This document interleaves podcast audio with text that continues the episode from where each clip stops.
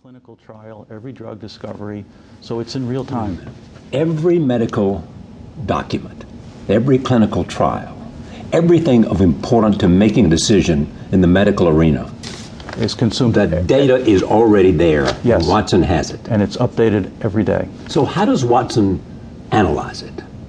So Watson takes it in, and then it has a series of computer learning engines that tries to make sense of what it's seeing. And it's already built a model, I, I refer in its head, if you Yeah. will. It's built a model of its world. And as it gets new information, it assimilates that knowledge and tries to put it in categories, much the same way as we do.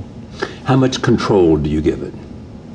We give it, con- we control through the data that we feed it. We do not give it uh, infinite data in areas we don't want it to have. So we feed it data that's relevant that it will learn on. And so people say to themselves when they hear about artificial intelligence, and they hear this thing you've created called Watson, named after one of the IBM founders, Yes. and they say, um, how smart can it be, and can it be as smart as human beings?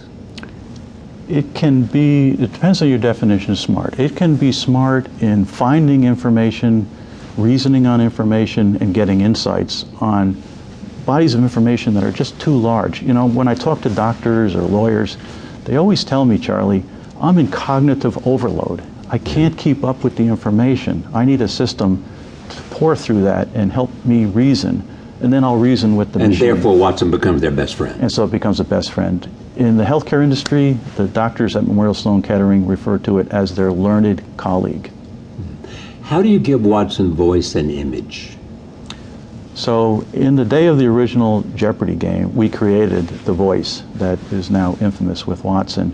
It's a machine generated natural language processing. How did you make a decision as to what the voice should sound like?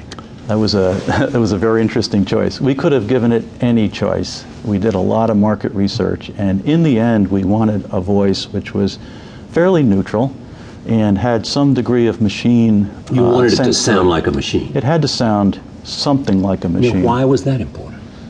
Well, we wanted to represent what technology could now do. We weren't trying to recreate a human being You don't or wanna human knowledge. put hair on It's- top of it it's- and Yeah, make it it's- look like a it's- human being. That's right. It's it's still a machine. Does it have personality?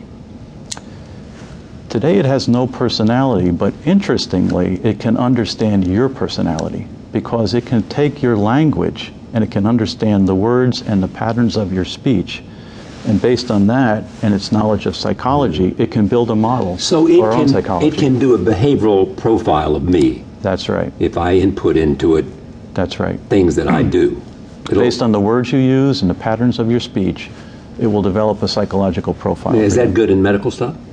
It's, it is, it is. As we get into uh, neurological diseases and diseases of the brain, we're finding that Watson can pick out patterns of speech which often are early indicators of neurological problems.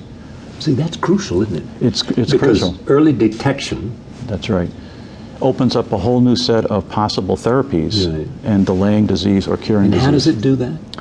it, it listens very carefully to the words you use and the patterns. And it turns out that every disease will start to affect your speech. You know, it's often said that the eyes are the windows to your mind. Actually, your speech is a tremendous window into your mind. And often, neurological diseases manifest themselves In through speech. speech patterns first. Uh, Yeah, in fact, people who have ALS have said to me they first noticed it in voice. That's right. And we've looked at areas like schizophrenia, and we can clearly see difference in speech patterns between people who have schiz- schizophrenia and normal speech. So there's personality, but then there's ethics and morals. It only knows, Charlie, what we teach it. So you can teach Uh, it ethics? It, can, it only learns what our ethics are. It doesn't develop its own ethics. It can look at our patterns of information, our conclusions, and, and begin to mimic that, but it can't develop its Is there own. any reason for it to be an ethical or moral machine? There's no reason for it to be one or the other. It's still a machine. What doesn't it have that you wish it had?